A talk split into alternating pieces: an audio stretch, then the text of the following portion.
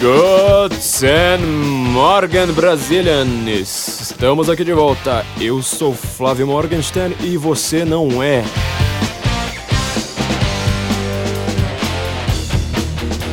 Neste dia em que estamos gravando Guten Morgen, acabamos de descobrir que Donald Trump, o presidente eleito americano se tornou a personalidade do ano pela revista Time, o jornal Independent, jornal britânico Independent, que sempre foi mais independent e hoje tende cada vez mais para um dos lados do espectro político.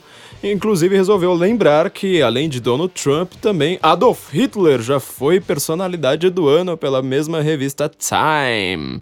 Assim como Mahatma Gandhi, mais um monte de gente, né? Mas eles lembraram bem de Adolf Hitler neste grande momento. Donald Trump foi a personalidade do ano de 2016 justamente porque a sua eleição surpreendeu a todos, surpreendeu a mídia e ao contrário do que era, vamos dizer, esperado, Trump acabou surpreendendo também o próprio Partido Democrata, né? O Trump já foi eh, próximo do, do, até mesmo da família Clinton. A família Clinton foi convidada, inclusive, para o seu casamento e de repente ele parece uh, como político mais extremista, racista, xenofóbico, etc, etc. E mesmo assim ainda consegue levar a eleição americana. Ele ganha o pleito aí com uma larga margem só vista antes em 1926. 2016. 90 anos. Uh, e se o ano de 2016 foi marcado mundialmente pela eleição de Donald Trump, o próximo ano especificamente vai ser marcado por diversas eleições na Europa. Vocês estão acompanhando aqui no Senso em Comum, aqui no Guten Morgen, nosso podcast. Estamos cada vez mais nos focando na política internacional, talvez pós-impeachment, né? impeachment que foi perpetrado pela nossa primeira colunista do site, doutora Janaína Pascoal. Vocês ouviram a entrevista com ela aqui alguns episódios aí atrás. É, nos deixou numa espécie de auge, auge do Brasil. O Brasil nunca esteve tão no auge quanto no impeachment de Dona Dilma Rousseff. Quando você chega ao auge, a primeira coisa que você deve entender filosoficamente disso é que daí para frente você só vai para baixo. Quando você está no auge, você vê Renan Calheiros, você vê Cunha sendo preso, os governadores do Rio, de Minas, daqui a pouco vai ter um monte de tucano sendo preso e a gente não vê a hora disso acontecer, a gente não aguenta mais ter que ficar aguentando esta raça desgraçada, maldita desse partido horrendo, ridículo, nojento só porque o PT consegue ser ainda pior, né? Os petistas eles juram que nós somos tucanos, que a gente faz passapano para tucano, que nós somos pessoas mandadas pelo PSDB. E nós aqui não vemos a hora de podermos parar de pensar no PT e falar assim: bom, agora que o PT já se foi, então prenda essa turma toda, manda Écio para aquele lugar, manda esses corruptos, são corruptos, são péssimos governantes. A gente quer esquecer que Fernando Henrique existiu, que venham tempos muito melhores para a gente, nos livrando desta corja. Mas isso aqui no Brasil, nós estamos no auge, a gente só vai conseguir esperar por isso. O mundo, a política internacional é que vai contar muito nos próximos anos, então nós vamos fazer este grande enfoque, uh, que nós já estamos fazendo, na verdade, né? Quem conhece o Guten Morgen já há algum tempo, sabe que nós estamos nos focando cada vez mais nisso, o próprio Senso em Comum também vai fazer isso, nos focar bastante no, na geopolítica, porque não há sites no Brasil falando de geopolítica, né? Nós estamos numa ilha, o Brasil, é engraçado que ele parece um pouco com a Austrália nisso, né? Até geograficamente está afastado dos grandes centros de acontecimentos mundiais. Está afastado ali da América, está afastado da Europa, não temos proximidade, não temos um histórico, não temos relações de grande porte, obviamente, com estes países. Até nossa cultura, nossa história é, foi feita por Portugal, que é o país mais periférico da Europa Ocidental. Estamos sentindo essa grande demanda por discutir temas que não saem na mídia, não só que não saem na mídia, como a gente sempre diz, mas mesmo quando saem, tem, na verdade, só uma pequena página. Mesmo num, num grande jornal, num grande veículo de comunicação, a parte de política internacional vai ter ali, no máximo, uma página e meia, e olhe lá até por questão de espaço, não tem. Esses jornais não tem como se aprofundar muito nisso. Então, nós vamos cumprir aqui nossa função, vamos nos especializar cada vez mais na política internacional. Quem acompanhou nossos últimos podcasts falando sobre América, Putin, a Rússia, a Ucrânia, a Turquia, o Estado Islâmico, percebeu que nós conseguimos fazer uma pesquisa que nunca dita na mídia. Por causa disso, nós conseguimos e esperamos continuar conseguindo passar informações que simplesmente são discutidas no mundo inteiro. Você vai é, chegar em qualquer país do Ocidente, as pessoas estarão discutindo aquilo, e no Brasil a gente só fica com as migalhinhas. Uh, nós estamos muito na periferia, nós queremos voltar um pouco para o centro. Espero que vocês gostem disso. Comentários, sugestões, reclamações, vocês sempre podem continuar fazendo. E no final das contas, bom, vamos aqui voltando aqui ao nosso tema principal. Muito foi dito a respeito de Donald Trump e nós aqui com esse pensamento de periferia só ficamos com as migalhinhas. É bastante difícil você ver alguém na internet, nos seus debates de Facebook de todo dia, nas suas postagens no Twitter, que realmente tenha lido algo a respeito do que está acontecendo na América neste momento, que, está, que esteja acontecendo no mundo, que tenha estudado a União Europeia, a OTAN, todas essas grandes instituições burocráticas que estão sendo questionadas no mundo neste momento. Basta se ver o Brexit, é, a saída da Grã-Bretanha da União Europeia, agora cada vez mais em risco de acabar não acontecendo, e a própria eleição de Donald Trump, né, que criticou a agenda globalista de Hillary Clinton, que acusou uh, esses grandes superestados burocráticos, como a União Europeia, fortemente graças a isso, numa discussão periférica, né? As pessoas não, não leem nem, a, nem as fontes, nem, na verdade não são nem as fontes, elas não leem nem os próprios artigos dos jornais que citam, né?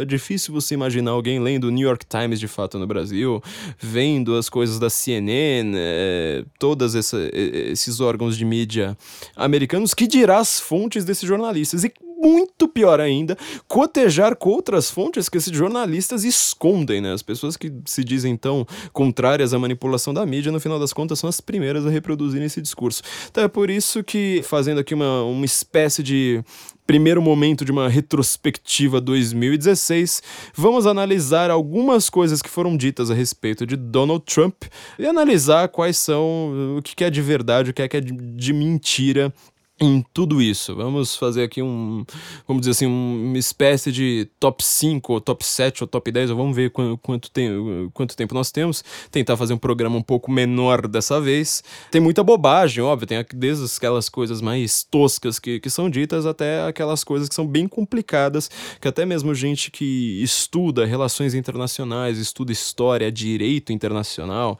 muita gente aí que nos ouve é justamente dessa área, muitos advogados, economistas, economistas, é, estamos gostando bastante do nosso público, né? Muitos políticos aí que estão nos ouvindo cada vez mais. Isso porque nós estamos aqui, aqui no nosso episódio número 25, né? A gente ainda tem um quarto de 100. Olha só que coisa, a gente precisa comemorar bastante, agradecer muito a você que está no, no, nos ouvindo por conta disso. Mas vamos então analisar alguns boatos ou algumas verdades que foram ditas a respeito de Donald Trump para começar a rever um pouco do que foi 2000 2016. Primeiro, Donald Trump é populista.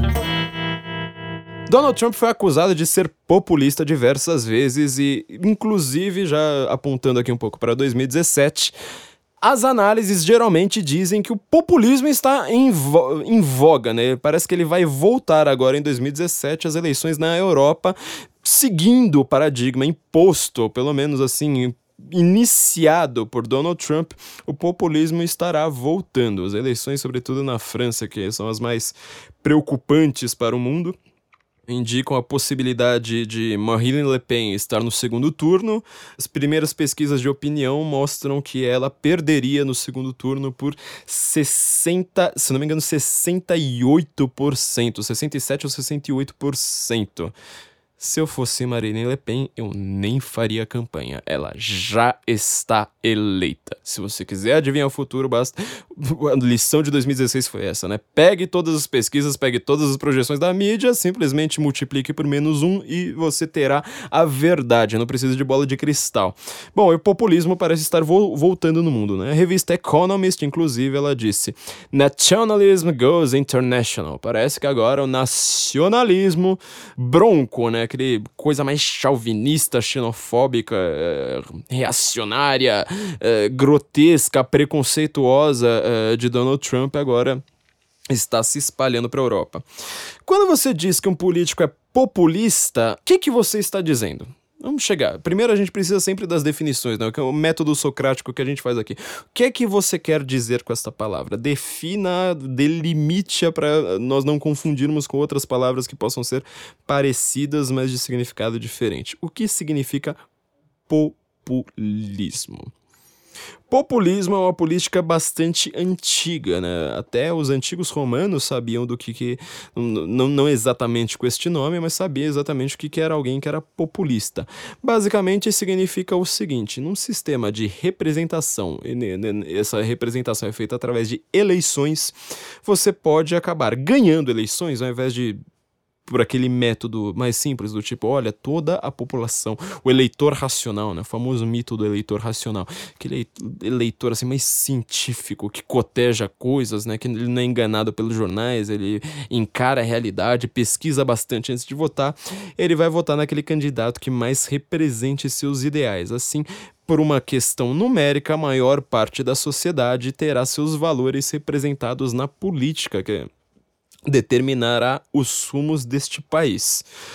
Na prática, é assim que funciona, ou muitas vezes é quase o contrário, ou seja, você vai ter uma pequena minoria, pequeniníssima minoria, tiny, tiny, tiny, uma coisa bem ínfima, que vai controlar a opinião pública. A opinião pública, né, a gente já comentou aquilo, a opinião pública é, ficou famosa através da Revolução Francesa, né, a expressão opinião pública foi traduzida para todas as línguas da Europa exatamente durante a Revolução Francesa, e controlando opinião pública, eles acabam justamente mandando em quem é que vai ser eleito. Qual mundo parece ser, ser mais realista no, no, no, mundo de hoje?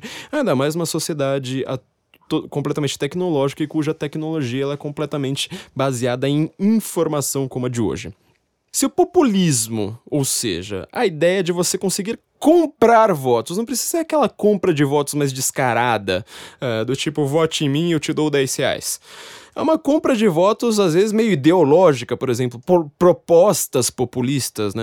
O que você costuma dizer. É, o próprio esquema populista de governo, manutenção no cargo pelo populismo, ou seja, quem já está no, no, no governo consegue ser muito mais populista do que quem não está no governo, né? Por uma questão simples, muito óbvia, não precisa nem ser explicada. Isso aí já acontecia. Hoje em dia, esse populismo ele consegue ser ainda mais gritante.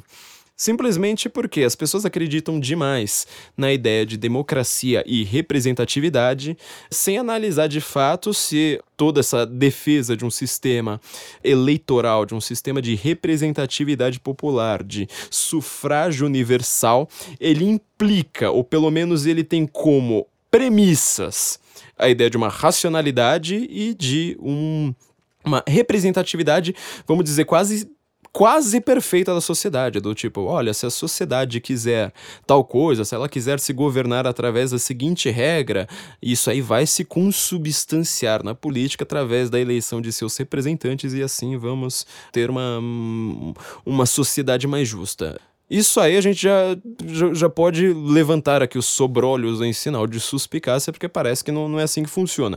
No mundo de hoje, isso aí mudou bastante, né? É, avançou, na verdade, muito, porque você consegue comprar o voto também de uma maneira ideológica. Segundo lugar, a, a, sendo um voto ideológico, né, ele já não, já não é uh, aquela compra lá de leve leite, de projetos populistas, de troca de bugigangas uh, no lugar de poder, ou seja, o corpo político, a pequena comunidade política ali, ela tem o poder político e ela consegue controlar o poder econômico e dá um pouquinho, né, o, o que eu chamo de migalismo, né, dá umas migalhas aí pro povo, um Bolsa Família, um leve leite do Paulo Maluf, né, quem lembra disso, disso aqui, né, sobretudo o pessoal daqui de São Paulo deve lembrar, né, do, do, do projeto dele, uma espécie de Bolsa Família particular dele.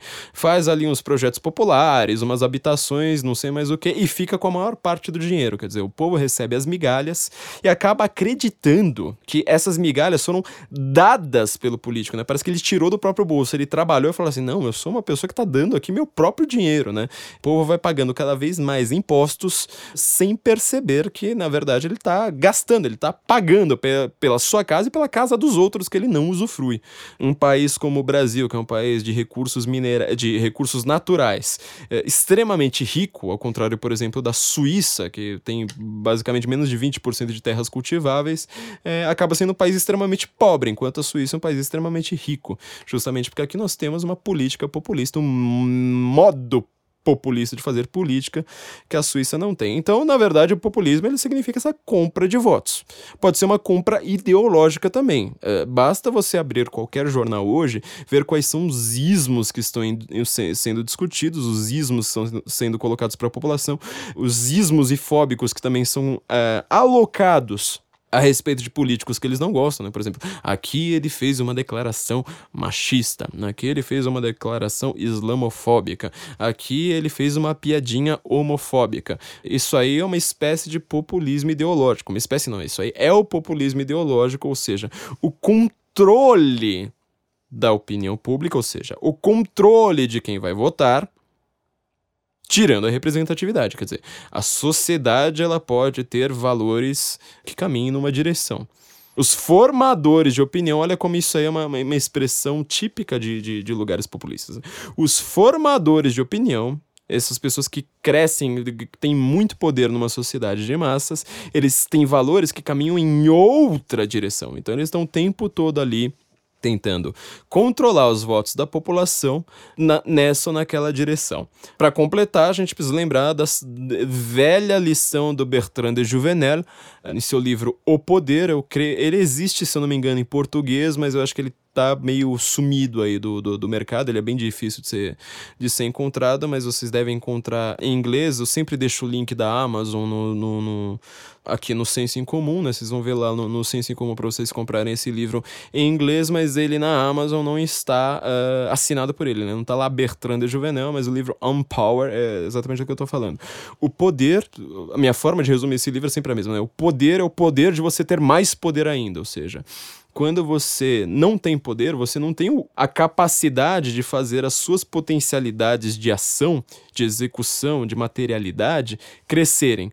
A ideia do poder nessa sociedade extremamente politizada é você usar o poder político para você adquirir ainda mais poder. Então, o, o Estado na modernidade, modernidade aqui estamos usando no sentido lato, né? ou seja, desde ali da, da, da, Revolução Francesa, mais ou menos, a modernidade ela sempre teve a tendência de ter estados cada vez maiores, não cada vez menores, né? Sempre se paga cada vez mais impostos, sempre se tem uma burocracia muito mais gigantesca, né? Faceless bureaucracy, é uma burocracia que você não consegue ver, e no final das contas, uh, o, o povo não sabe nem o que está acontecendo. Bom, essa é a nossa definição de populismo, ela parece ser adequada, não sei que críticas podem ser feitas, mas aceitamos qualquer tipo de crítica. Donald Trump é populista? Bom, para Donald Trump ser populista, ele precisaria vender uh, ou estar no poder e prometer bugigangas, ou uh, não estando no poder, né, prometer bugigangas, ou uh, estando no poder dar algumas bugigangas para as pessoas, dar aqui um, um programa assistencialista, falar, olha, vou aumentar o salário mínimo, vou dar aqui o, o Bolsa Família, a versão do, do, da América, né, os food stamps, vou aumentar isso aí, ou então ele seria um populista ideológico, ou seja, não, gente, vocês precisam é, ter mais salário, a gente precisa é, cortar mais impostos dos ricos para dar para os pobres, é, a gente precisa é, ter mais sindicato, vamos dar mais força aí para os sindicatos, a gente precisa controlar melhor a economia. Donald Trump é alguma dessas coisas? Você pode reclamar de Donald Trump o quanto você quiser, mas no final das contas, apesar dele ser chamado de populista justamente pelos formadores de opinião dessa era moderna, ele é exato contrário de um populista. O projeto de Donald Trump é justamente ter um Estado menor, enxugar impostos, diminuir a burocracia. Né? Uma das primeiras coisas que ele, que ele já definiu é que cada decreto que for assinado uh, em seu governo precisará ser feito. Obviamente, ele vai falar assim: não, eu preciso governar, né? Precisamos aqui criar novos decretos, mas para cada decreto precisa extinguir dois decretos anteriores. Quer dizer, ele está diminuindo o poder do Estado. Ele está acreditando no poder do, de fazer negócios, do business. Uh, da arte da negociação, né? Como diz o, o próprio nome do livro dele. Então ele é o contrário de um populista. Ideologicamente, ele faz ainda mais o contrário. Quer dizer, uh, as pessoas e os formadores de opinião, né? Não as pessoas no meio da rua, mas os formadores de opinião dizem para as pessoas: olha, o problema do mundo hoje é o machismo, é o preconceito, é a islamofobia, disparidade salarial de homens e mulheres, que a gente aborta muito pouco, etc. Ele vai lá faz exatamente o contrário. Ele fala assim: não, eu vou falar com, com, com o americano mesmo, eu vou falar aqui com, com, com as pessoas pessoas que não, não leem CNN, que não são as pessoas informadas aqui pela que seria no Brasil a Folha de São Paulo e a, e a, e a Rede Globo. Ele vai lá falar assim: olha, é, sabe o valor americano, aquele valor de trabalho, de trabalho duro, ó, você tá é, se esfainando aí todo dia aí no, no, no, interior de Oklahoma. Eu vou falar com você. Esquece esse negócio de mídia, esquece esse negócio de ismo, esquece esse negócio de politicamente correto. Então, quer dizer, ele é o contrário do populismo, até mesmo ideologicamente.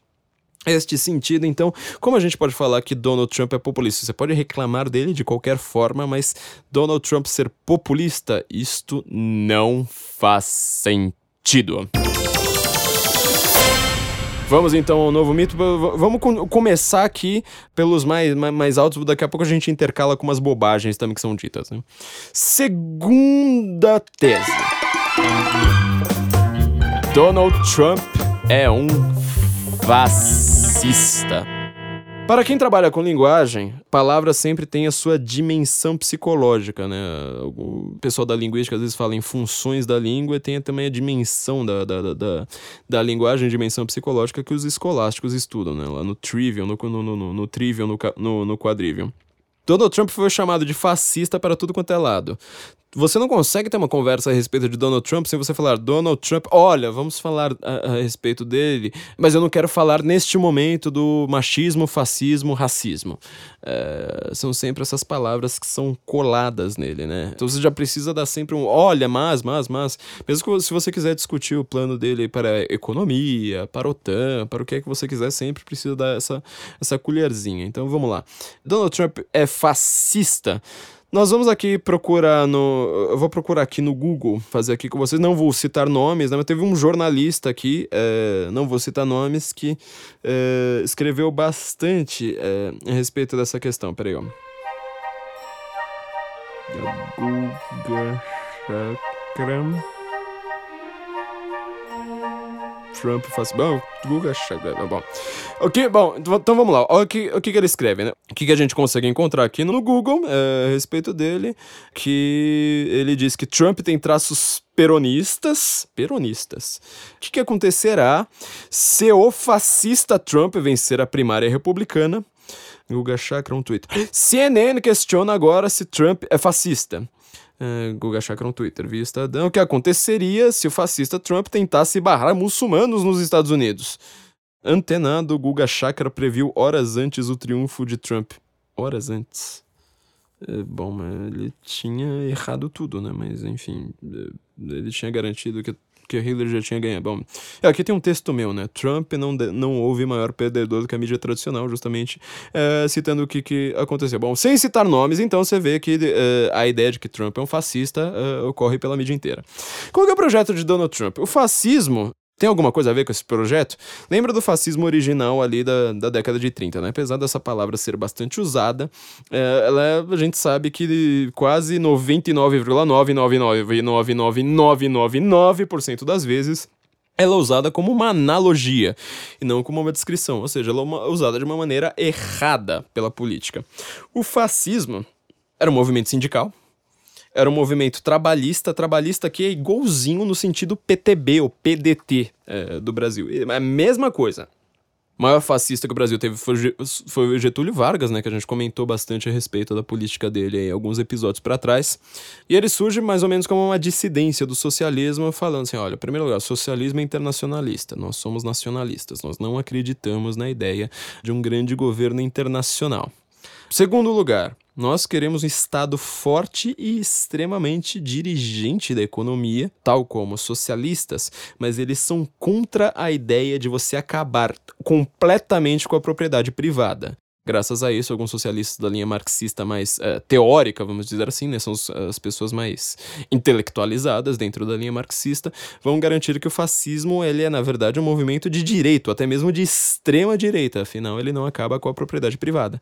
Mas ele controla tudo através de sindicatos. Outro ponto importante, o fascismo, sendo um, um, um Estado gigantesco, ele, sendo um Estado controlador, ele é contra a ideia de liberdade de expressão, de liberdade de religião, de individualismo, ou seja, o indivíduo ele não pode valer mais do que o Estado, e o, o indivíduo é uma engrenagem do Estado, ele é uma, uma pessoa que deve servir à coletividade. E ao contrário do que se pensa, por sinal, o fascismo tinha votações o tempo todo, o tempo todo. Há muito mais eleições no fascismo do que há nas democracias ocidentais, né? Esses regimes que é, a gente engloba com, com essa palavra, o uso moderno dela, um monte de coisa que a gente nem sabe o que é que significa. Muitas vezes antagônicas entre si. O fascismo ele é plebiscitário, ou seja, várias decisões são feitas como em assembleia de sindicato, em assembleia de, de sede universidade. Ou seja, você vai lá, coloca as pautas, elas são votadas por uma por quem tiver ali na, na, na, frente. Eleições o tempo todo, às vezes toda semana lá tem um novo plebiscito a respeito de uma lei trabalhista, a respeito de sei lá mais o que. É, as pessoas votam. O que, que estiver decidido ali naquela votação precisa ser obedecido pela coletividade. Ou seja, não, não é exatamente como você aprendeu nos livros de história, né? Que é ah, acabou com as eleições, acabou com os sindicatos. Na verdade, os sindicatos originais eles são englobados, né? são acoplados ao poder do Estado e, obviamente, você não vai aceitar aceitar nenhum sindicato sendo criado, um sindicato rival ali sendo criado ao seu projeto de poder. Então, na verdade, ele é um movimento sindical, trabalhista. E o modelo econômico dele não é um modelo capitalista, tampouco é um modelo socialista. Ele é chamado, na verdade, a forma como você vai, vai, vai criar, né? Sabe, sabe, a figura do pelego que se fala tanto, né? Em greves, o, o cara que ele tá ali no como é que fala? Na, na, no, no, meio da greve, é aquele cara que ele conversa ali com, com os patrões, é, ele fica ali no, no, no, meio do caminho, né? Ele até foi chamado de terceira via, né? Que é engraçado que hoje em dia a gente chama de terceira via de ONG, por exemplo, né? Esse, esse, tipo, esse tipo de coisa. Mas ele, na verdade, é um, é um vamos, vamos dizer assim, é quase um modelo uma espécie ali de meio de campo, né? O fascismo ele acaba funcionando quase como um meio de campo ali entre os donos de, de, de fábricas, né? Os capitalistas da, da, da, antiguidade e a nova classe sindicalista, os novos operários, esse tipo de coisa, né? O, o modelo deles é o chamado dirigismo, ou seja, você tem uma, uma direção ali da sociedade através de um partido que ele vai é, se tornando um partido único. É, ele não tem mais nenhuma concorrência. Tem uma concentração de poder absoluta e expansionista. Por isso que o fascismo ele é sempre associado ao militarismo, mas antes do militarismo, obviamente, ele tem toda a questão econômica. Existe até um monumento no Rio Grande do Sul, não lembro agora em qual cidade, que é justamente um, um, um monumento a este modelo político do Vargas, esse modelo político uh, dirigista um movimento de sindicatos fazendo o seu, seu projeto de pressão. Sobretudo, se, como resultado, né, apesar do militarismo, ou seja, o militarismo uh, em questão de fronteiras, uh, justamente por um, uma espécie de chauvinismo ali ideológico, chauvinismo econômico, apesar disso, como o Estado controla toda a população, ele acredita que, olha, uh, criminalidade advém da desigualdade, todas as questões ali de, de, de conflitos advém da falta de Estado, da falta de união de todos ali por, um, por uma economia dirigida pelo Estado. Então o que é que ele vai lá fa faz? Ele fala assim, olha, essa questão assim de, por exemplo, você ter armas, de um indivíduo poder ter armas, isso aí tem que acabar. Todas as armas devem ficar nas mãos do Estado, porque o Estado consegue planificar, apacentar toda a população. Por fim, né, o resultado disso é que, justamente ao contrário do que, do, do, do que se pensa, é, o modelo, por exemplo, de produção fascista ele é muito próximo do socialismo. Né? Inclusive, ele também tem cota, cota para tudo, né? Tem, tem, tem cota, inclusive, de alimentação, como o modelo das cadernetas cubanas, né? Que você tinha. Tem lá seu direito a não sei quantos quilos de feijão por mês. É, na verdade, é um modelo vamos dizer assim, na, em Cuba, comparando a Cuba, ele é um modelo posterior ao fascismo, porque o fascismo já fazia isso. Obviamente que a história do fascismo está muito associada ao período de guerras, é, mas ele já fazia isso, já planejava é, esta economia completamente dirigida antes mesmo da guerra. Donald Trump parece com alguma coisa disso?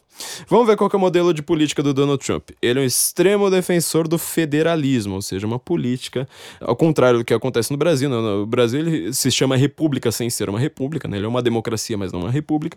Se chama uma república federativa, né? que a gente diz que nós temos um modelo federativo. Na verdade, nós não temos modelo federativo nenhum. A América Federativa o que é que significa isso? Ao contrário de um grande poder central, você deve ter poderes cada vez mais locais, ou seja, o uso de leis federais, né, o que é uma espécie assim de tem, obviamente, né, as leis federais brasileiras, mas também o legislar através de leis federais, com medidas provisórias, esse tipo de coisa é completamente desencorajado na América. Qualquer modelo, qualquer política que é feita por esse tipo de lei consegue ser sempre questionada nas cortes dos estados. Fala assim: não, nós somos o estado, nós somos pequenos, nós somos o poder local, nós é que mandamos de fato. Se você quiser mandar os federais para cá, é só em caso de extremíssima emergência. Você vai ter problemas muito sérios aqui para lidar com a polícia local. É, se você não gostar das nossas leis, você pode pegar isso, suas coisas, colocar no trailer e viajar para outro estado, em que você também vai ter liberdade. E também, se você não gostar, você vai para outro estado e assim por diante. Então, quer dizer, é um modelo completamente diferente do fascismo. Segundo lugar, Donald Trump é extremamente defensor do direito às armas, que é a política mais contrária ao fascismo de todas.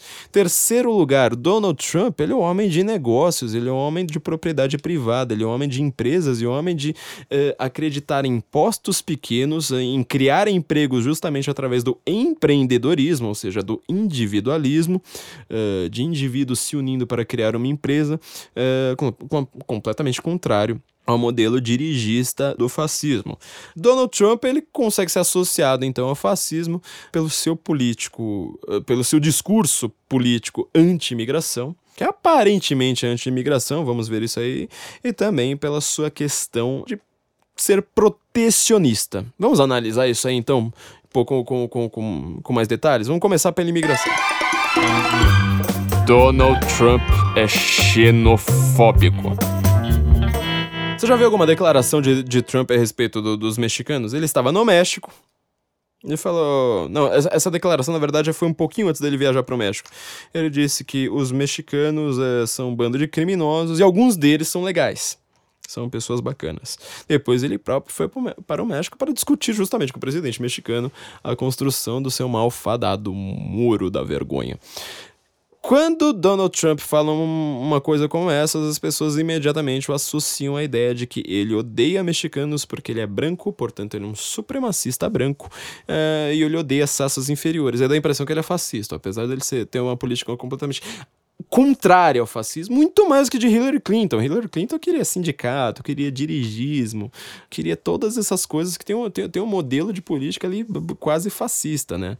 Donald Trump era o contrário, mas justamente por ele ter um discurso contrário à imigração, ele é chamado de fascista. Vamos lá. Imigração. Existe imigração legal e imigração ilegal. Isso aí é, é, é, acontece bem antes da modernidade. Na antiguidade, já as cidades eram muradas. Você conseguia entrar numa cidade só se a cidade quisesse. Você pode reparar em qualquer livro que você pegar da antiguidade. Os muros de Jericó, Sodoma e Gomorra. Isso aí lá no Antigo Testamento, Jerusalém. Pegar na Grécia também, como é que você faz para conseguir entrar em Troia? Subindo os muros, não estava dando certo, estava perdendo a guerra. Então eles vão lá fazem o presente de grego, né? Dão um cavalo, dando uma impressão que era uma rendição, né? Um, um sinal de, de rendição, uma estátua de, de, um, de um cavalo de madeira.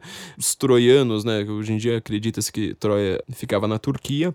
Os troianos colocam o cavalo para dentro do, do, dos muros da cidade, vão dormir, aí estava cheio de, de, de, gregos lá do exército grego, escondidos dentro, dentro do cavalo de Troia. Ou seja, tem muro, sempre teve, teve imigração sempre legal e ilegal. Donald Trump ele simplesmente afirmou o tempo todo para o público americano que existe uma coisa chamada imigração ilegal e no mundo de terrorismo, no mundo em que a maior ameaça de é, é o terrorismo, ele é contra isso. Segundo lugar, ao contrário do que as pessoas pensam, quer dizer, na verdade o que os formadores de opinião pensam, as pessoas de carne e osso nas ruas, elas sabem que uma coisa como terrorismo jihadista salafista, ele é muçulmano. Ele é muçulmano, não pode falar isso. Mas ele é muçulmano, entendeu? Donald Trump é aquele cara que vai lá e fala assim: olha, gente, tem países que estão exportando terroristas. Eles têm uma ideologia salafista, jihadista, eles querem é, tirar poder de todos os, os, os, países ocidentais e orientais e todos os não islâmicos e substituir pela implantação da lei da Sharia. Ele fala isso. Ele fala isso.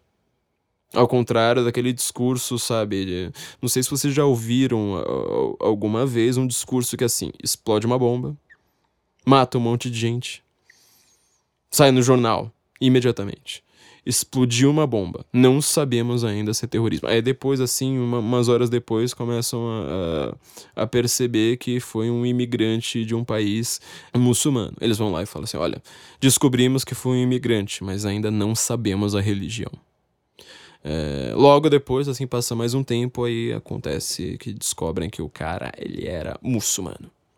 Aí o, o, o jornalista vai lá e fala assim: estamos aqui vindo falar em primeiro lugar que o islamismo é uma religião pacífica. É, obviamente que isso é o contrário a respeito, por exemplo, do, do, dos cristãos que apoiam Donald Trump, né? Eles são racistas, teocráticos, uh, fanáticos religiosos, extremistas, uh, aquela coisa toda. Bom, então quer dizer, o Donald Trump ele tem um discurso que ele ignora o politicamente correto. Ele fala as coisas e diz: olha, estes países específicos que têm um histórico de exportar terroristas, a gente não quer mais tanto, tanto imigrante dele, a gente segura aí a imigração.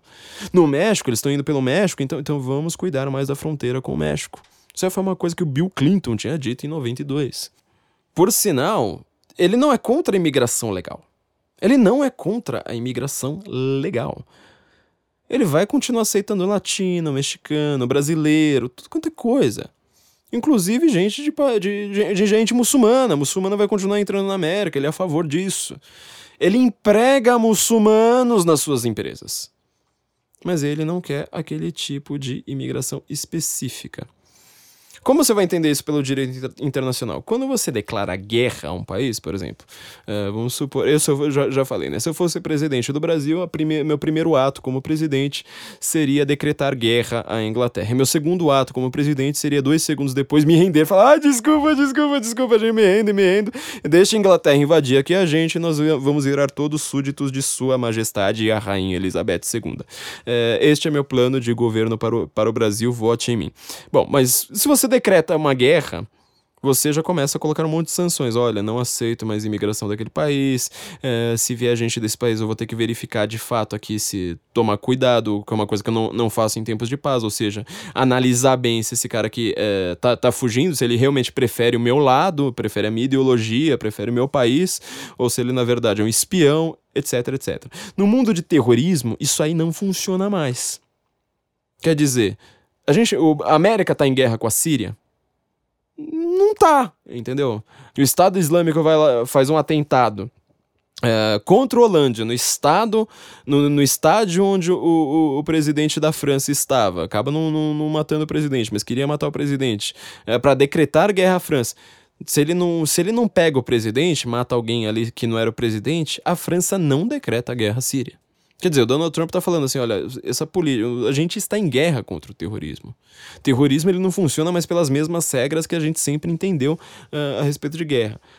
Num mundo como esse, eu vou uh, averiguar melhor os imigrantes muçulmanos, de países muçulmanos exportadores de terroristas. Isso significa que ele vai cortar relações com uh, a Arábia Saudita? Não.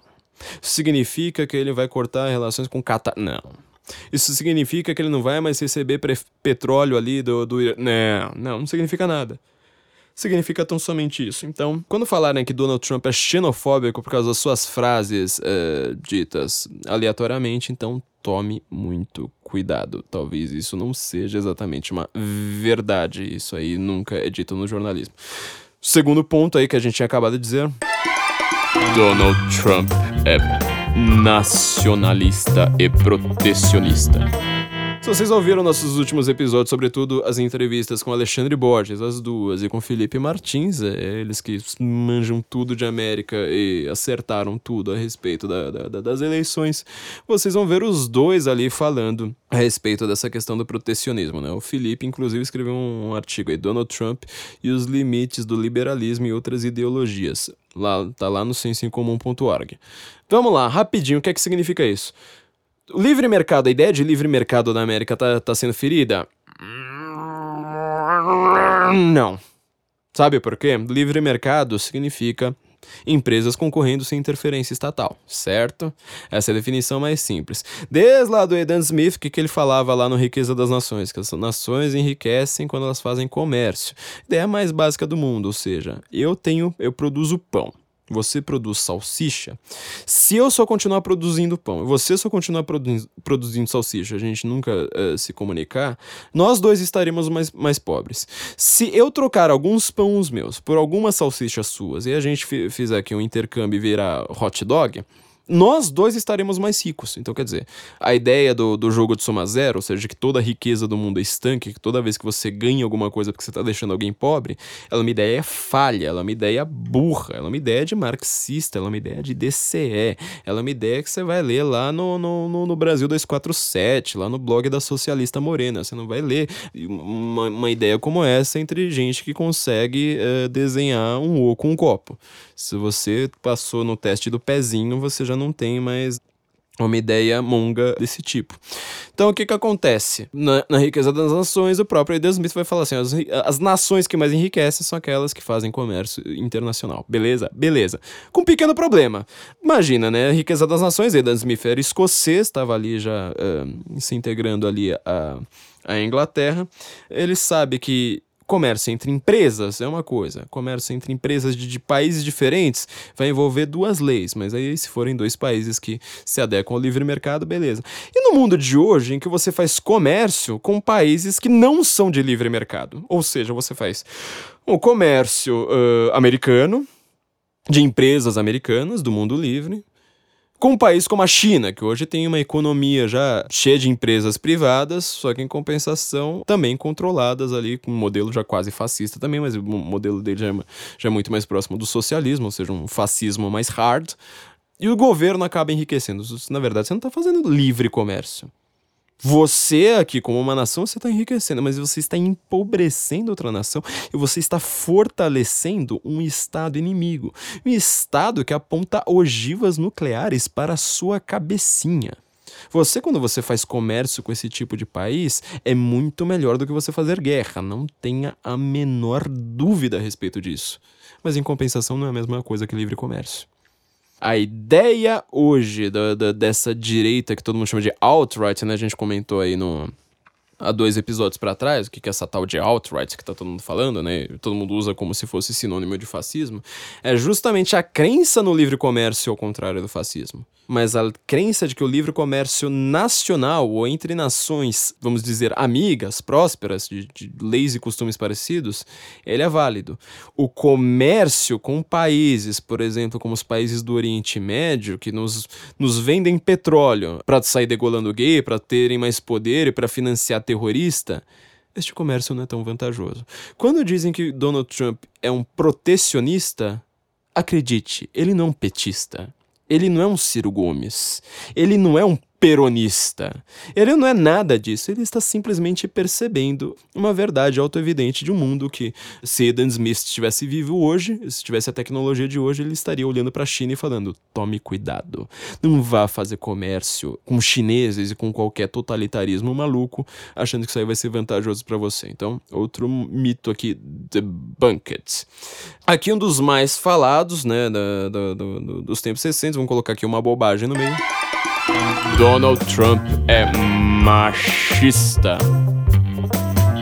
Isso aí se deu porque, basicamente, algumas pessoas que trabalharam com Donald Trump dizem terem sido abusadas por ele. Veja as fotos dessas pessoas comparadas a Melania Trump, sua esposa. Acho que simplesmente ver aquelas fotos ali é, já, já diz tudo. Mas em segundo lugar, você vai ver uma coisa bastante estranha, que é o seguinte. Essas pessoas que acusaram Trump de serem estuprador, uh, terem abusado delas, não sei mais o que, não eram pessoas desconhecidas. Eram pessoas com o microfone da mídia.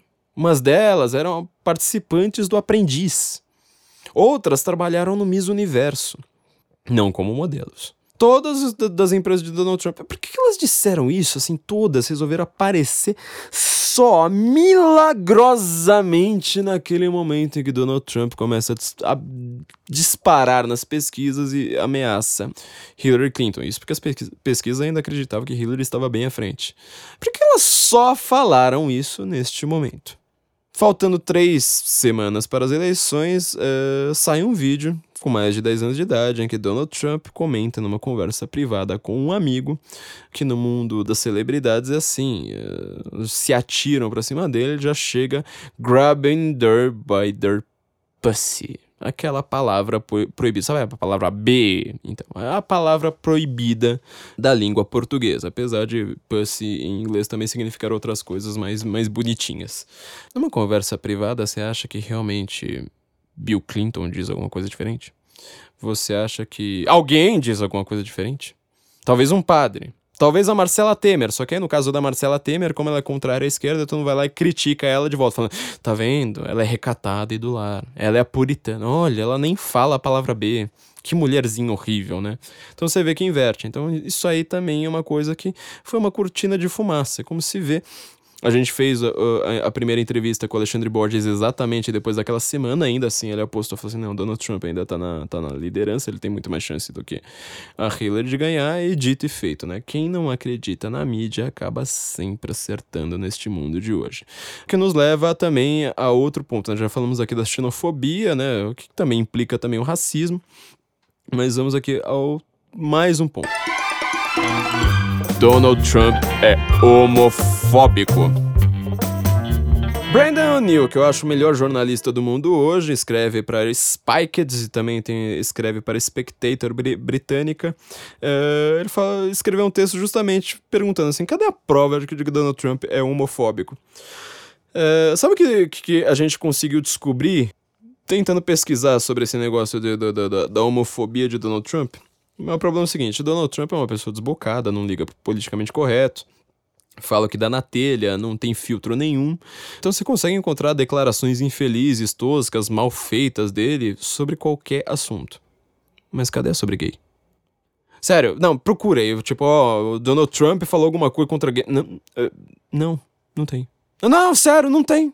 Zero. Zero. Zero. Não tem, não tem. Só que as pessoas, por exemplo, estavam ouvindo, vocês ouviram o último episódio, né, que a gente comentou sobre o, o Braincast falando de Donald Trump, né? Estavam lá o tempo todo falando assim, nossa, porque aí a homofobia, né? As pessoas estão aceitando homofobia, é, são aqueles caipiras brancos racistas, né? E, e achar que todo mundo que, tá, que mora no meio do, do da América é, é, branco racista, não tem nada de racismo, né? E são esses brancos racistas que eles são é, preconceituosos e de líderes de igreja, e ao contrário do Obama, que acha que casamento gay é super bacana, eles querem regredir tudo e não sei mais o que. Cadê a declaração do Donald Trump contra, contra gay? Brandon Neal conseguiu chegar justamente a essa conclusão. Quer dizer, não tem. Só que é um xingamento. É um xingamento. As pessoas usam um xingamento. Já que você já chamou o cara de machista, você pega bem pra, pra, pra sua turminha da Vila Madalena, mas não pega bem pra população geral. É, já que você chamou o cara de machista, de islamofóbico, de xenofóbico, de fascista, qual que é o próximo? Ah, chama de homofóbico também.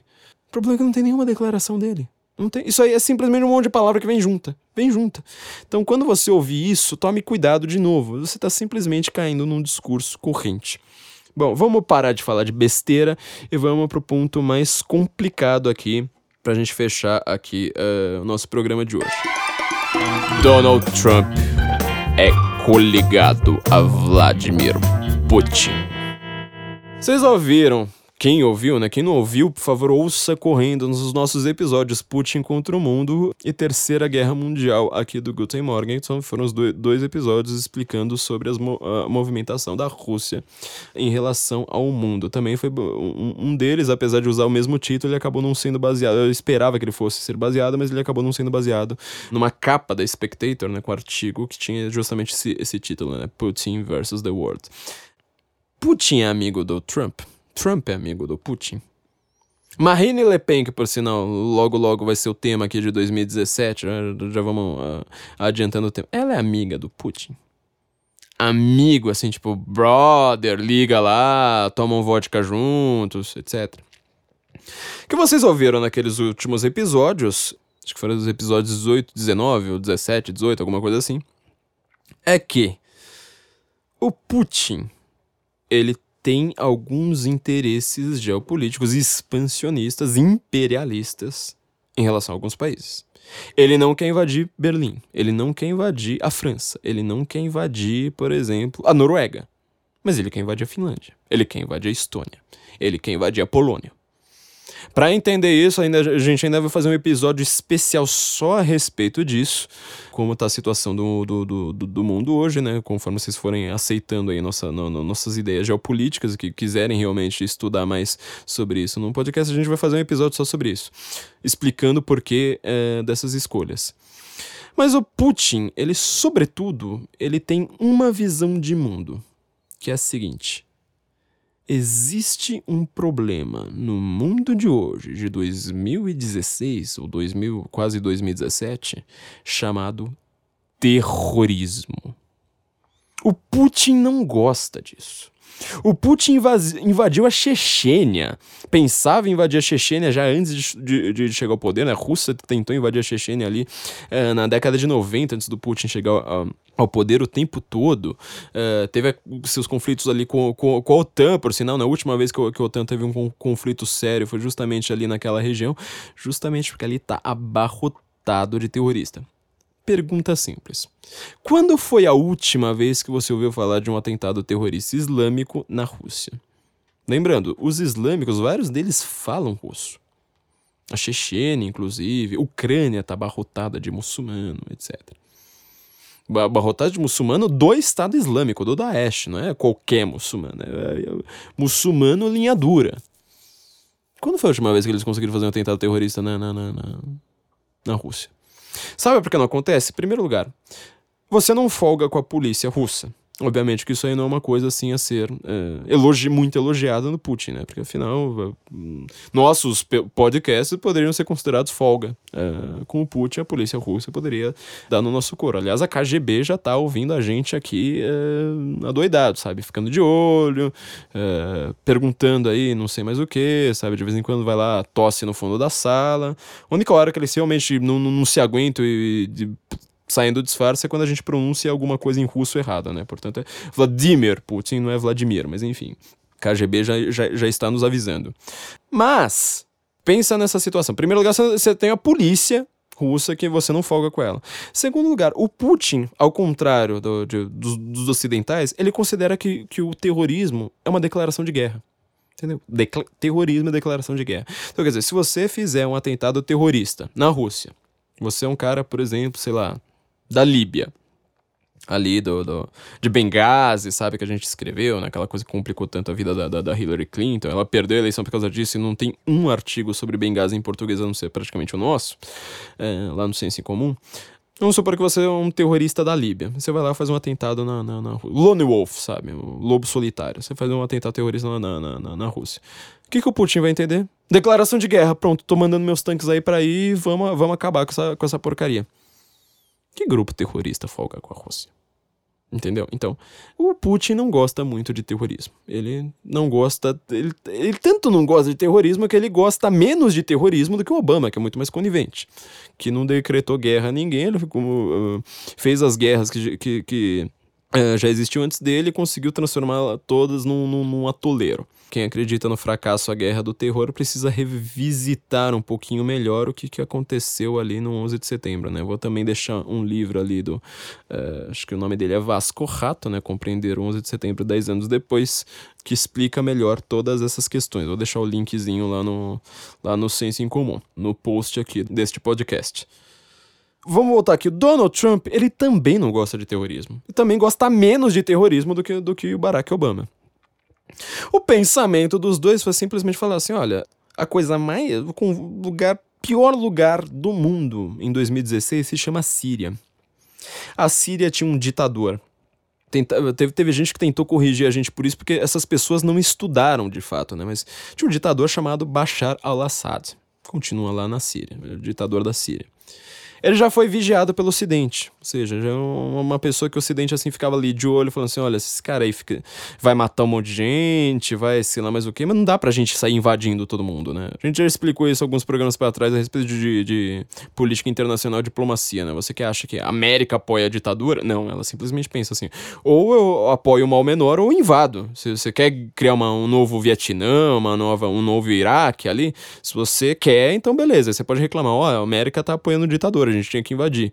Mas senão você vai falar assim: olha, apoia o mal menor. A América por muito tempo apoiou, apoiou o mal menor. Só que o que acontece durante a gestão Obama, quando Hillary Clinton é secretária de Estado? Secretária de Estado, a gente sempre explica aqui, né? Porque é um cargo que não existe no Brasil. É como se fosse uma espécie de quase uma espécie de primeiro-ministro ainda mais poderoso, só que o primeiro-ministro ele é para uh, a política interna. A secretária de Estado ela funciona para a política externa, né? Seria mais ou menos este o funcionamento. Era essa função que Hillary Clinton tinha. Eles começam a falar assim: olha, este Assad é um ditador. Então a gente precisa derrubá-lo. Tá rolando aí Primavera Árabe, aquela coisa toda, aquilo ali que foi comemorado por todo mundo como libertação e democratização do Oriente Médio. O que, que Hillary Clinton começa a fazer? Apoiar os rebeldes. Eu gosto do Bashar al-Assad? Não, eu não gosto, cara. Eu acho esse cara uma desgraça. Ele vai estar tá no último ciclo do inferno. Ele usa armas químicas contra a população. Ele fere a Convenção de Genebra. É, é, é tudo de ruim ele tem. Tudo, tudo, tudo, tudo de ruim ele tem. Só que sabe quem são esses rebeldes? É gente que forma Estado Islâmico. A Hillary Clinton atacou, ela, ela que deu a ordem ali para atacar tropas do exército russo que estavam lutando junto com Bashar al-Assad, isso porque o Putin também não gosta do, do, do Assad. Acho que Putin ali é brother. Não, não. Putin não tem amigo, filho. Putin não gosta da sombra dele. Ele já tentou mandar assassinar a sombra dele umas 20 vezes, é que a desgraçada não morre, entendeu? Ele tentou envenenar, tentou dar tiro, mas não deu certo que, que dirá ser amigo do Assad. Mas o Putin estava lá do lado do Assad, combatendo o Estado Islâmico. O que, que aparece? A América do, do no, no, de, de, Barack Obama, de Hillary Clinton, se mete lá, onde não foi chamada. É, a gente já, já, já, já, comentou uma declaração né, do, do, do cérebro ali do Putin, né, do, do, do Rasputin dele, que é Alexander Dugin, né, no, no, no think tank russo Keitahon, alguns episódios para trás, falando assim: eles não foram chamados, mataram 63 soldados, vários deles russos. Se Hillary Clinton ganhasse, isso seria considerado praticamente uma declaração de guerra. Fala assim: a gente não aceita mais. Não dá mais para nós estarmos combatendo o terrorismo, estarmos aqui é, fazendo a nossa diplomacia também, apoiando o nosso mal menor. E a América vai lá e se mete em tudo. E ela destrói tudo e ela que promove o terrorismo. Pelo menos a América de Barack Obama. Quer dizer, aquela visão que a América teve por décadas a respeito do Assad de controlar se inverteu. Se inverteu ali com na gestão Hillary Clinton. O que, que o Donald Trump tá querendo fazer? Tá querendo invadir a Síria? Ele, não, ele já percebeu que isso aí deu, deu, deu, errado. Ele foi contra a guerra do Iraque. Foi contra a guerra do Iraque. E a, e a Hillary Clinton foi a favor. Isso foi uma coisa extremamente debatida na América. Ninguém aqui no Brasil comentou este fato. Então o Trump foi lá, jogou na cara da Hillary e falou assim: olha, o negócio é o seguinte. Se quem tá controlando, quem tá lutando contra esses exércitos lá na Síria e até mesmo lá na Ucrânia, apesar de ser uma, uma história bem mais complicada, né? Porque a Ucrânia, assim, parte da Ucrânia também tentou se voltar pro, pro Ocidente, apesar de ser a União Europeia. É. Mas ele também tá lutando ali contra jihadistas, contra salafistas, contra as pessoas da visão mais, mais islâmica do islamismo, né? na Ucrânia, na Geórgia, em vários desses lugares, na Chechênia. Eu prefiro ali votar no mal menor, entendeu? Eu prefiro votar no mal menor. Até um dos grandes comentaristas aqui da, da, da Spectator, né, ele estava falando a respeito do que, que acontece uh, no mundo de hoje. Ele falou assim: olha, ao contrário do que uh, várias pessoas aí estão dizendo, eu sei que os inimigos do mundo ocidental, os inimigos da. Na, na lista né, de inimigos da América, do mundo ocidental, a Rússia não aparece nem no top 15. Entendeu? Eles não são a coisa mais horrenda do mundo hoje, né? O especialista chama-se uh, Rod Little. Ele estava lá discutindo, né, a, a, respeito disso, falando assim, olha, mas espera aí, no mundo como esse, eu realmente prefiro, eu sou contra o Putin. Nós aqui do, do, do Senso em Comum, né, no Guten Morgen, aqui nós fizemos dois episódios aqui para explicar uh, o perigosíssimo cérebro do, do, do Putin. Agora, você vai querer um conflito nuclear entre duas potências nucleares que não conseguem se entender a respeito de países terceiros, que, que Hillary Clinton não sabe nem que língua fala, não sabe nem apontar no mapa, ou você prefere falar assim: olha, uh, Putin, vamos lutar contra o terrorismo juntos, você faz aí sua parte. Se a gente precisar, uh, a gente também faz a nossa. E, enfim, o que importa é combater o terrorismo, depois a gente se, se, se espanca. O que, que você acha? Esta é a relação de Trump com Putin. Só essa. Quer dizer, se você é uma pessoa contra o Putin, você deve votar justamente no Trump. Se você é uma pessoa que não quer a terceira guerra, vote no Trump. Se você é uma pessoa que quer justamente acabar com o terrorismo, é com Trump. Justamente porque você odeia o Putin. É, entendeu? Então vamos só fazer um adendo aqui antes da gente fechar. Teve mais um, um, um, mito recente. A gente pode ouvir aqui uma voz assim, melíflua, agradável, linda, bonita, assim, sabe? Genial, considerada genial no Brasil a respeito disso. Arnaldo Jabor. Arnaldo Jabor aqui, ele tem uma coisa interessante aqui para falar pra gente. Ó. Vamos lá ouvir. Esse assediador de mulheres promete, entre outras coisas, acabar com a OTAN, expulsar imigrantes e ficou amigo do inimigo máximo da América, que é o psicopata Putin. Se for eleito, Trump terá os códigos de ataque nuclear naquele seu Bom, vocês estão vendo que o Jabor está dizendo que o Trump ele é, quer acabar com a ONU, com a, com a OTAN, aliás. Quer acabar com a OTAN. Ele quer acabar com a OTAN? Ele é contrário à globalização, né? A gente já explicou aqui várias vezes. Ouçam o nosso episódio número 10, né? George, não é você que pensa o que pensa, George Soros pensa por você, para você entender o que é globalismo. Donald Trump ele é antiglobalista. Isso significa que ele é a favor da globalização. Parece que nenhum jornalista brasileiro, e vários no mundo também, né, inclusive na Economist, que a gente acabou de citar aqui, eh, eles sabem de, de, dessa diferença. Ou seja, globalismo é o poder transnacional de uma burocracia que cria lei e ninguém votou por ela. É a União Europeia, são esses conselhos de saúde, de segurança, de sei lá mais o que, que ninguém, ninguém vota, ninguém sabe que, o, o que, que é, e todos os países vão lá ter que falar assim: olha, a gente tem que obedecer aqui a nova resolução da ONU. ONU, né, que é o grande auge do, do, do, do globalismo. Olha, a Unicef disse que X, olha, a Organização Mundial de Saúde está determinando agora que a gente precisa ter legalização do aborto, sei lá mais o que. Isso é globalismo. Globalização é o contrário, globalização é o poder local. Cada país produz o que tem de melhor. Eu produzo pães, aquele país ali vai produzir salsichas.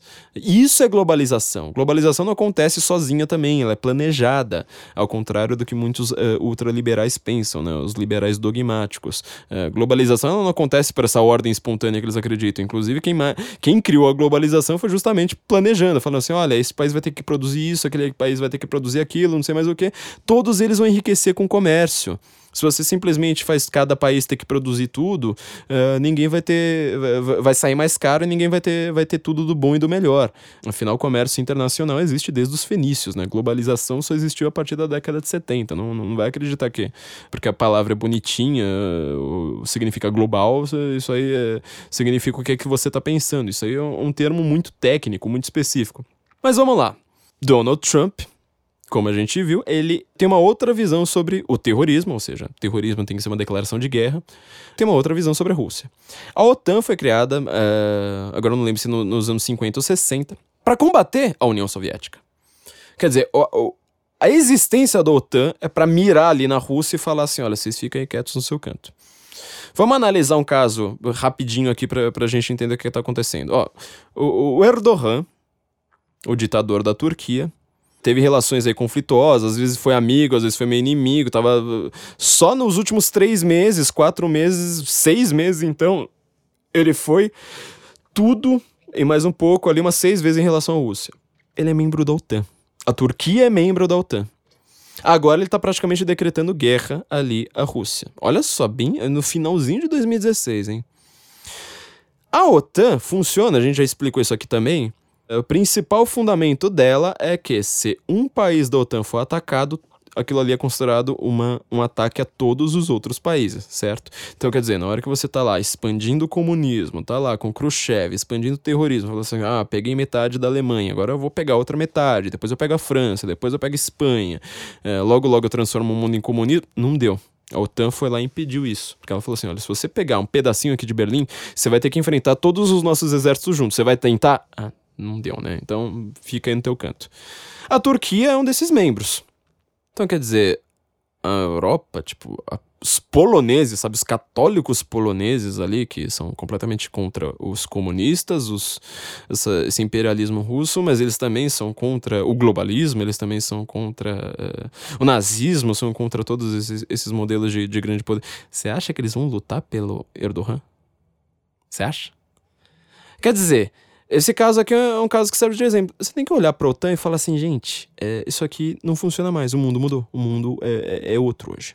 Então o, Putin, o, o Trump, é, ele tá falando assim, olha, a OTAN precisa ser revista, os países precisam pagar para fazer parte dela. O que, que vai acontecer com a Turquia nesse, nesse, nesse meio de, de caminho? Logo logo ela vai ser expulsa da OTAN. Mesmo que a Turquia entre em guerra aí com a Rússia, uma das uh, notícias aí do, do final do, do, do, ano de 2016. Uh, por que, que isso aí não é tão chocante? Por que, que isso aí não, não vai. Por que, que a gente não chamou esse, esse podcast de agora sim a Terceira Guerra Mundial vai acontecer?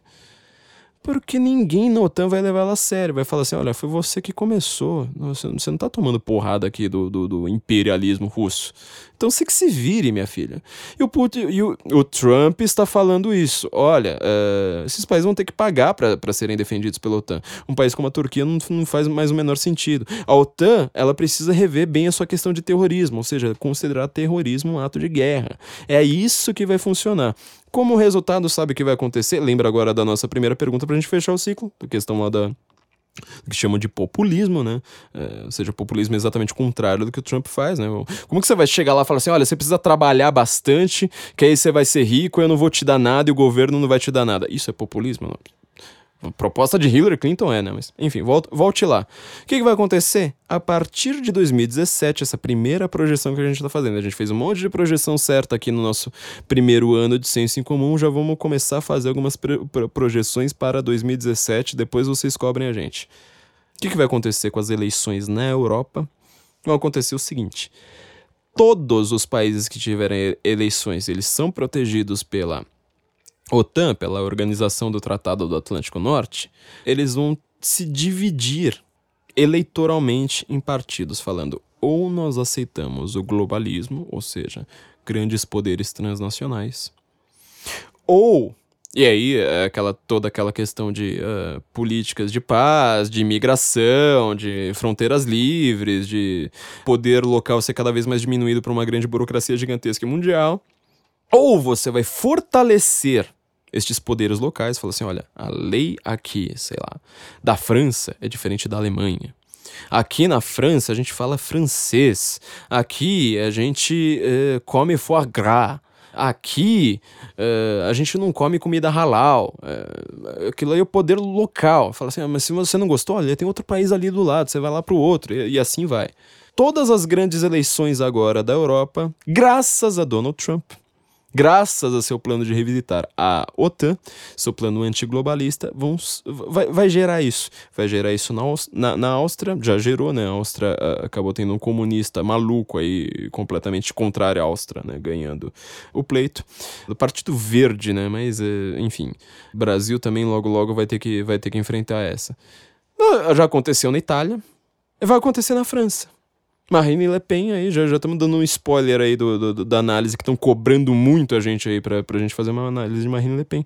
Ela é exatamente isso, fala assim, olha, é, eu prefiro tá aqui lutando contra o terrorismo e fortalecendo o meu país sem ligar para a União Europeia, sem ligar para a norma de burocracia, sei lá mais o que. Em compensação, os partidos que quem for que, que for concorrer com ela vai falar exatamente o contrário. Não, a gente precisa ter mais imigração, a gente precisa bota mais muçulmano que tá pouco, é, bota mais burocracia, norma aí que ninguém votou, que é aí que, que tudo vai funcionar, não sei mais o que. O resultado disso é que justamente os partidos que são chamados de populistas justamente com uma proposta antipopulista, é, sem prometer nada ao povo, eles acabam tendo muito mais apreço da população. Pergunte para qualquer húngaro, pergunte para qualquer tcheco, pergunte para qualquer polonês. Os países ali do centro da Europa que tiveram que enfrentar nazismo e comunismo sabem disso uh, melhor que todo mundo.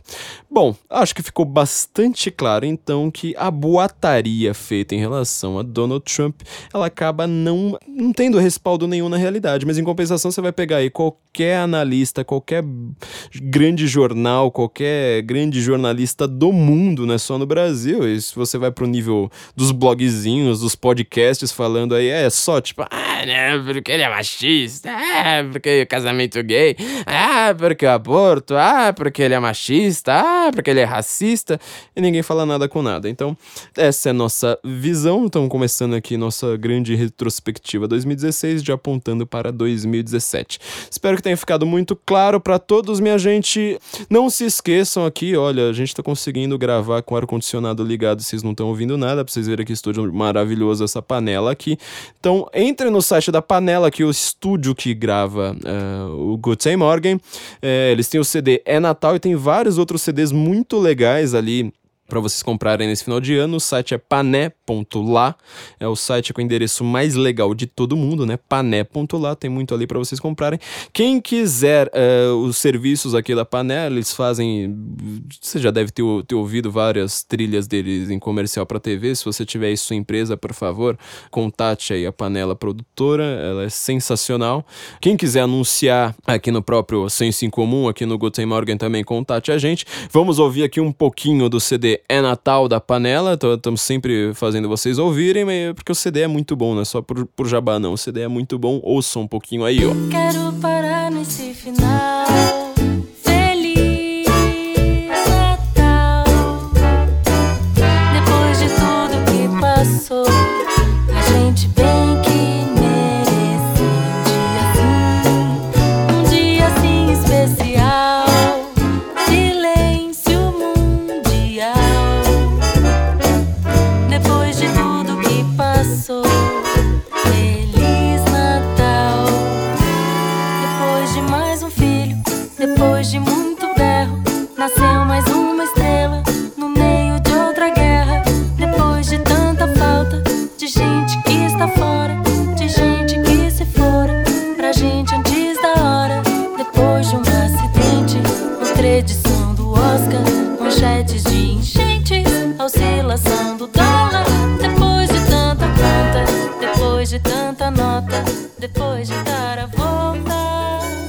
E não se esqueçam de que a gente está conseguindo e, e, vamos nos fortalecer nessa questão de política internacional. Estamos escrevendo aqui alguns artigos exclusivos para os nossos patronos no Patreon, nossos patronos aí que estão querendo conteúdo com mais abalizado, com mais qualidade, um conteúdo mais aprofundado do que a gente consegue escrever uh, no Google para todo mundo. A gente está escrevendo ali no Patreon, então você entra no, no, no Patreon, vamos ver se o PagSeguro sai aí algumas de, de, dessas semanas, porque não depende só da gente. Algumas dessas semanas vindouras, para que você quiser contribuir com o nosso site também em real, não só em dólar, como o Patreon faz, apesar da burocracia geralmente ser fácil, só exige um cartão internacional. Por favor, contribuam aí com a gente. Com o Patreon você vai ter acesso a muito conteúdo exclusivo. Não se esqueçam de assinar nosso feed, é, baixem o iTunes ou ouçam pelo seu celular, mas coloque lá assinar feed e deixe seu comentário. Vocês não estão comentando pra gente, a gente fica muito solitário e triste. Não há dinheiro no mundo, não há marketing no mundo que, que, que consiga cobrir isso. Então, nos ouvimos na semana que vem. Esperamos que vocês tenham gostado aí do, do nosso episódio. Guten Morgen, Brasília.